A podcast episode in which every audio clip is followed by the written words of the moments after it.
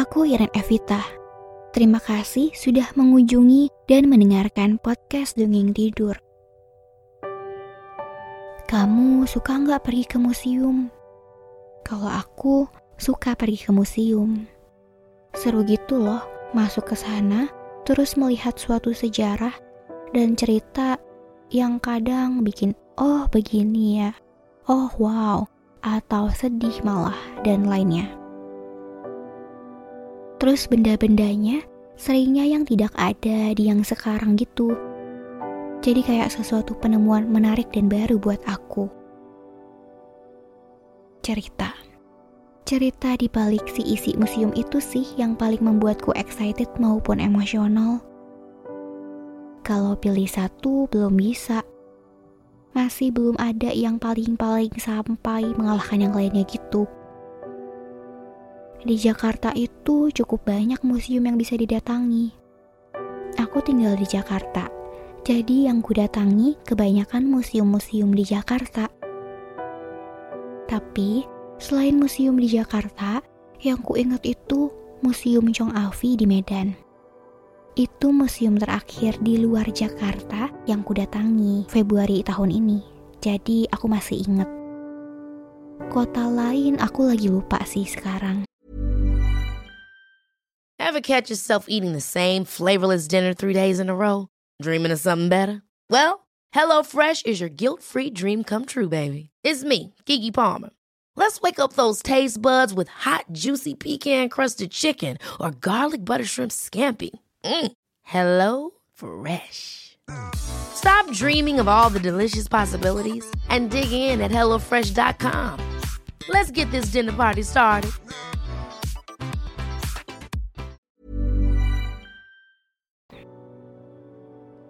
Jadi, museum di Jakarta top 3 menurut aku ini gak berurutan ya. Ada Museum Fatahillah, Museum Sains atau IPTEK, Ilmu Pengetahuan dan Teknologi di TMII, dan Museum HK di TMII. Kalau Museum Fatahillah itu daerah kota tua gitu.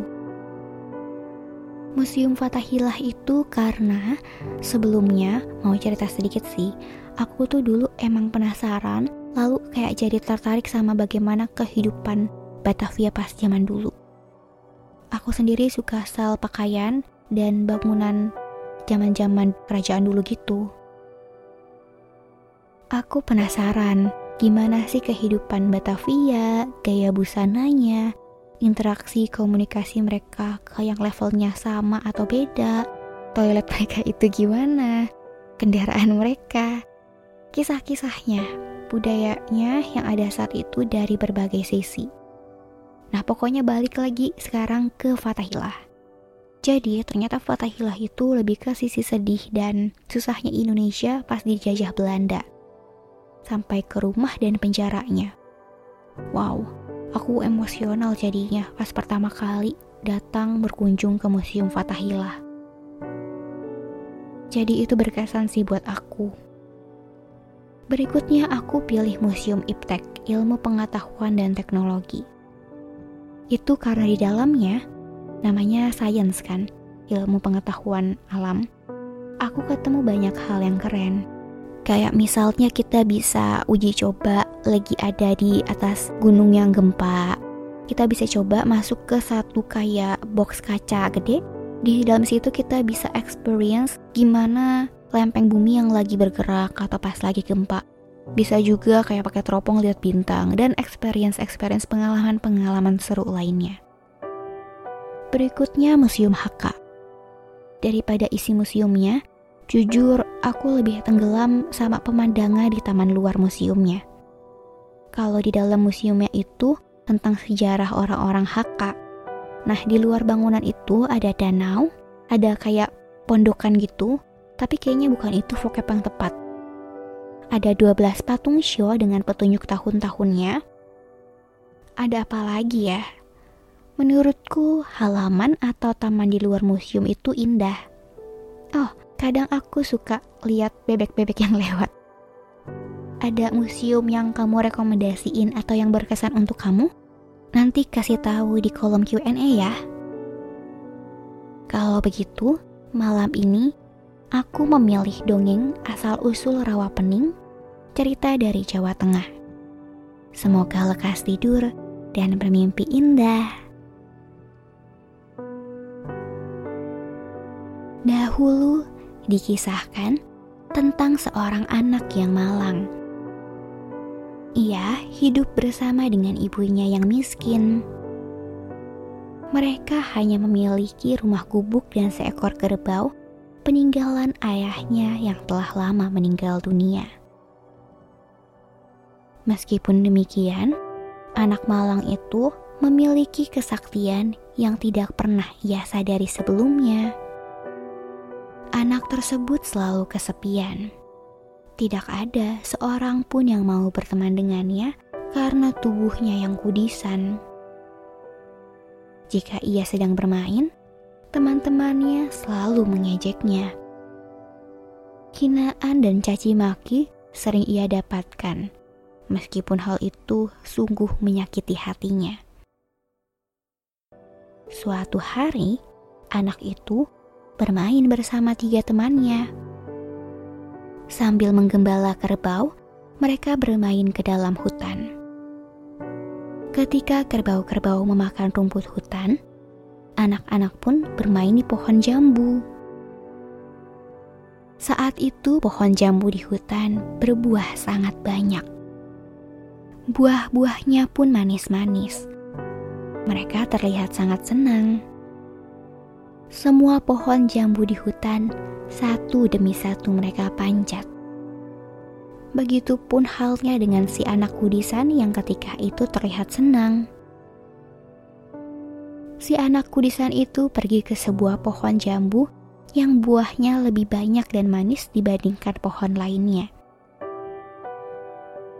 Ketiga temannya yang ketika itu juga sibuk memanjat dan memetik jambu, iri melihat anak kudisan itu mendapatkan hasil yang besar-besar dan ranum. Hei teman-teman, lihat si anak kudisan itu. Dia mendapatkan jambu yang besar-besar dan matang. Pasti buahnya sangat manis. Kata salah seorang dari ketiga anak gembala itu. Millions of people have lost weight with personalized plans from Noom. like Evan, who can't stand salads and still lost 50 pounds. Salads, generally, for most people, are the easy button, right? For me, that wasn't an option. I never really was a salad guy. That's just not who I am. But Noom worked for me.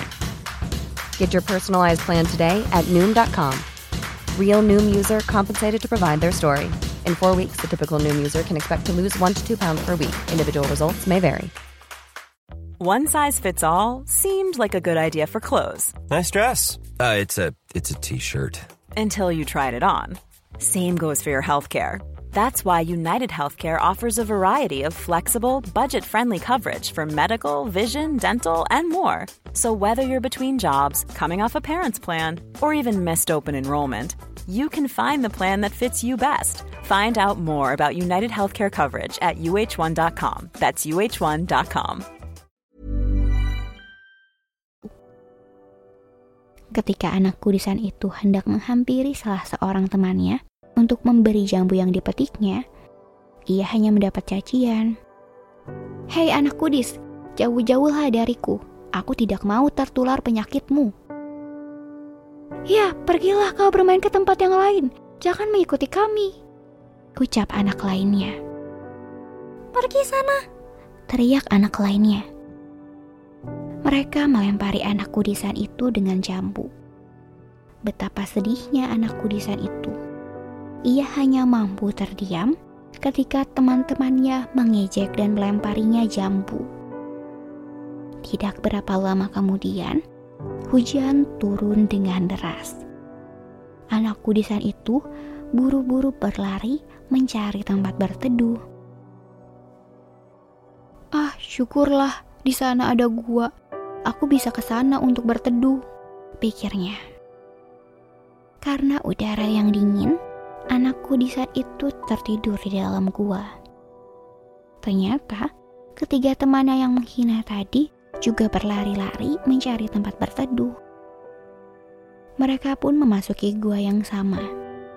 Mereka sangat terkejut melihat si anak kudisan itu sudah berada di dalam gua dan tertidur lelap sambil mendengkur. Hei bangun dasar anak kudisan, kamu mau berteduh sambil tiduran di sini. Lekas kau pergi dari sini. Kami tidak mau tertular penyakitmu, kami mau berteduh di sini, pergi kau. Seru ketiga anak gembala. Dengan berurai air mata, si anak kudisan keluar dari gua. Hatinya sangat sakit saat mendengar hinaan, cacian, maupun pengusiran dari ketiga temannya. Ia pun berteduh di bawah pohon. Kerbaunya yang ia tinggalkan tadi juga sedang tertidur pulas di bawah pohon yang sangat besar. Sambil duduk merenung di bawah pohon, anak kudisan itu memukul-mukulkan ujung sabitnya ke tanah. Tiba-tiba saja, Gua yang tadi ia tinggalkan runtuh seketika. Ketiga temannya yang jahat tidak sempat melarikan diri. Mereka akhirnya terkubur di dalam gua. Anak kudisan itu bergegas melapor ke penduduk desa. Mendengar laporan tersebut, penduduk desa segera berlari ke hutan untuk menyelamatkan ketiga anak gembala itu. Sampai lewat tengah malam, ketiga anak gembala itu belum juga ditemukan. Anak kudisan itu dipersalahkan karena ketiga temannya tidak terselamatkan. Selain itu, ia juga menjadi sasaran pertanyaan dari warga desa yang melakukan pencarian. Esok paginya, para warga mencari ketiga anak gembala tersebut di dalam reruntuhan gua.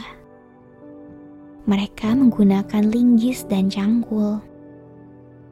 Satu demi satu bongkahan-bongkahan batu besar dapat disingkirkan. Prak, cangkul dihujamkan ke reruntuhan gua. Tapi, tiba-tiba ada noda darah yang melekat pada cangkul tersebut ketika diangkat. Semua warga yang melakukan pencarian sangat terkejut Wah, jangan-jangan cangkul itu melukai ketiga anak yang kita cari. Teriak salah satu warga. Tidak, aku juga menemukan ceceran darah di sini. Sepertinya nodanya sudah lama.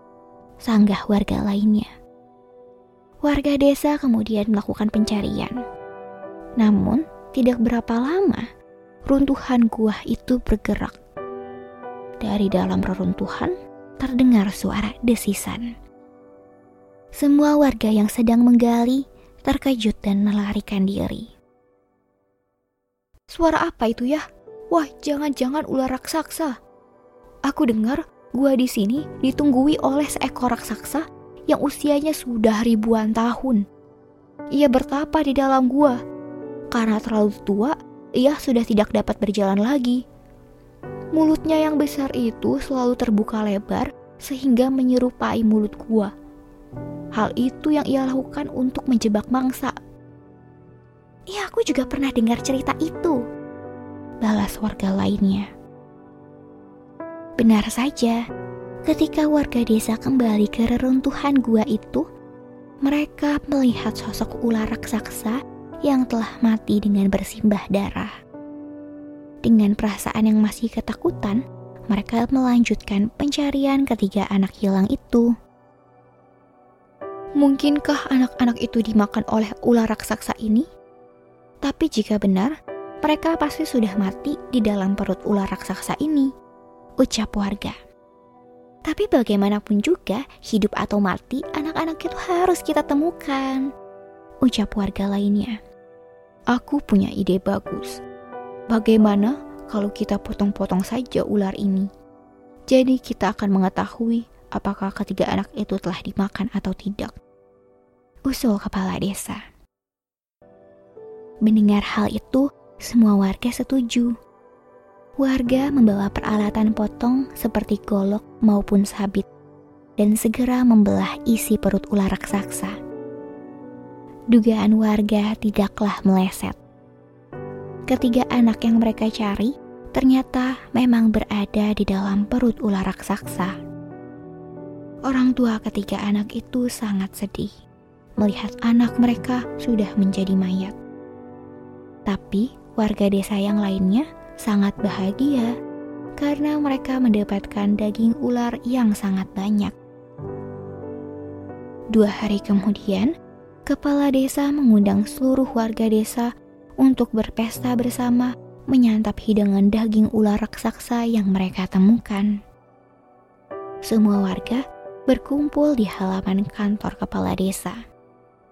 Ketika acara tersebut berlangsung, beberapa anak tampak ramai meributkan sesuatu.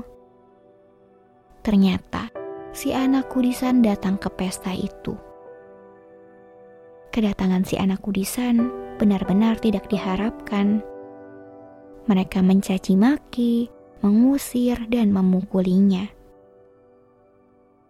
Betapa remuk dan sakit hati si anak kudisan. Akhirnya, ia pergi ke sebuah gubuk tua. Di sana tinggal seorang nenek tua yang sakit-sakitan. Si anak kudisan itu sudah sangat lapar ia hendak meminta makanan sekedarnya untuk mengganjal perut yang sudah sejak tadi berbunyi. Permisi, Nek. Bolehkah aku minta sedikit makanan? Aku sudah sangat lapar. Pinta si anak kudisan. Mengapa kamu tidak datang saja ke kantor kepala desa? Bukankah di sana sedang ada pesta? Tanya sang nenek. Aku sudah datang, tapi mereka mengusir dan memukuliku. Jawab anak itu dengan sedih. Kalau begitu masuklah, nenek akan ambilkan makanan untukmu. Sepertinya masih ada sedikit nasi dan sayur di dapur. Terima kasih, Nek. Nenek yang baik hati itu menyajikan nasi dan sayur untuk si anak kudisan. Anak itu makan dengan lahapnya. Perutnya yang kosong kini sudah terisi lagi. Ia sangat berterima kasih kepada si nenek. Nek, terima kasih untuk semuanya. Aku hanya bisa berpesan, jika nanti nenek mendengar jeritan dari kantor kepala desa, nenek harus segera mengambil centong nasi dan duduk di atas lesung. Sebentar lagi akan ada banjir besar Jangan lupa pesanku ya, Nek. Tiba-tiba saja si anak kudisan itu menghilang dari hadapan si nenek. Ternyata anak itu sudah berada di halaman kantor kepala desa. Hei, untuk apa kau datang ke sini lagi? Tidak ada makanan untukmu, ucap salah seorang warga desa. Tenang saja, aku sudah tidak lapar lagi. Seorang nenek yang baik hati telah memberi aku makanan.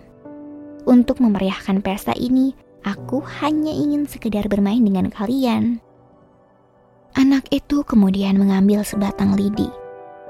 Ia menancapkan lidi itu ke tanah. Nah, siapa yang bisa mencabut lidi ini, aku bersedia dijadikan budaknya. Apa kau tidak asal bicara? Hanya sebatang lidi. Baiklah kalau begitu, aku akan mencoba mencabut lidi ini. Bersiaplah jadi budakku kata seorang di antara warga. Dengan santainya orang tersebut mencoba mencabut batang lidi dari tanah. Tapi lidi itu tidak bergerak sedikit pun. Orang itu kini mencoba menarik menggunakan kedua tangannya. Seluruh tenaga ia keluarkan, tapi lidi itu masih tertancap di tanah. Setelah beberapa kali mencoba, Akhirnya ia menyerah. Ayo, siapa lagi yang hendak mencoba? Tantang anak kudisan. Coba saja aku yang mencabutnya. Masa sebatang lidi saja tidak kuat? Orang kedua pun mencoba mencabut lidi itu. Dari sedikit tenaga yang ia keluarkan, sampai harus mengeluarkan tenaga lebih, lidi itu tetap di posisinya. Tak berubah sedikit pun. Karena penasaran, banyak orang yang mencobanya. Tapi tetap saja, tidak ada yang berhasil mencabuti lidi itu. Baiklah, jika kalian semua tidak mampu mencabut lidi ini, biar aku saja yang melakukannya, ucap anak kudisan. Dengan mudah, ia mencabut lidi dari tanah. Awalnya, dari lubang bekas lidi tersebut keluar air mata yang kecil. Tapi lama-kelamaan air itu semakin besar dan semakin besar. Semua warga desa yang berkumpul di pesta itu menjerit dan lari berhamburan. Anak kudisan itu pun lenyap begitu saja, tanpa ada yang tahu ke mana ia pergi. Mendengar cerita warga dari arah kantor kepala desa, sang nenek yang ingat akan pesan si anak kudisan segera mengambil centong nasi dan lesung. Benar saja, tidak berapa lama muncul banjir besar yang menenggelamkan seluruh desa. Tidak ada seorang pun yang berhasil selamat kecuali sang nenek baik hati. Konon, desa itu berubah menjadi sebuah danau yang luas dan berair jernih yang diberi nama Rawa Pening. Danau Rawa Pening tersebut kini kita jumpai di dekat Ambarawa.